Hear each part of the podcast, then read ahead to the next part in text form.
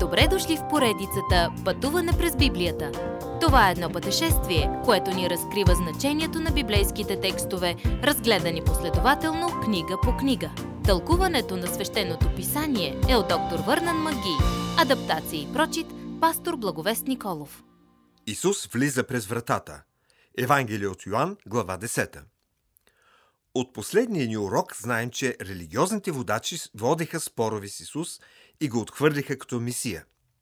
Сега той обяснява удостоверението за самоличността си. Защо можем да му се доверим като наш Спасител? Използвайки примера за кошара, Исус казва на религиозните водачи, че той идва през вратата, което го прави пастир на овцете. Други влизат по друг начин, но той идва законно и почтено. Той дойде, за да изпълни старозаветните пророчества. Роден е във Витлеем от рода на Давид. Роден е от девица. Роден е под закона при изпълването на времето, за да изпълни закона. Никой друг не можеше да изпълни пророчествата така, както той, защото никой друг нямаше неговите удостоверения. Доказателства за това, кой е той, са неговите поучения, неговия живот и чудесата му. Не само това, но Исус беше прият от пазителя на кошарята, Святия Дух. Исус Христос правеше всичко чрез Неговата сила. Исус каза, и овцете го следват, защото познават гласа му. В Евангелие от Йоанн, глава 9, религиозните водачи отхвърлиха Исус като Мисия. Те не чуха гласа му, но милиони са чули Исус и като са оставили всичко, са го последвали. Исус също така каза – аз съм добрият пастир. Добрият пастир дава живота си за овцете.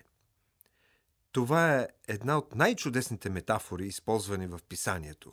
Той е вратата на кошарата. Той е добрият пастир. Той е агнецът Божий, който отнема греховете на света. Исус като агнец подсилва човечността му. Исус като добрият пастир подсилва божествеността му. Само Той е достоен и способен да спасява – никой друг човек не може. Трябва да е Бог. Исус каза и, че чудесата и поучението му доказват, че Той е Месията. Но много хора тогава и сега не му вярват. Разбираемо е, че те не вярват, защото те не са Негови овце. Моите овце, казва Исус, слушат гласа ми и ме следват. Покорството е това, което запечатва собствеността на овцата – ако искате да знаете дали някой е спасен или не, погледнете на взаимоотношението му с Спасителя. Те следват ли го? Покоряват ли му се? Но овцете си Исус дава вечен живот. Те не го заслужават, Той им го дава. И е завинаги. Той ни дава вечен живот и ние никога няма да умрем. Нашият пастир казва, че няма да загуби нито един от нас. Ако един от нас се загуби и дори влезе в кочената – той ще ни извади и ще ни отведе, защото е започнал с 100 овце и ще се върне в кошарата с 100 овце. Следващият път попитайте за какви дела Исус има сила.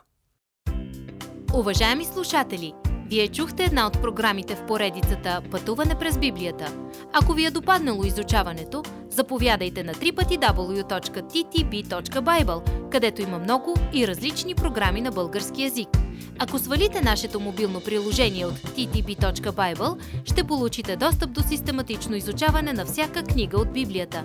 Разкажете ни как Божието Слово променя вашия живот, като ни пишете на електронната ни поща info@studio865.org или в нашата фейсбук страница Пътуване през Библията.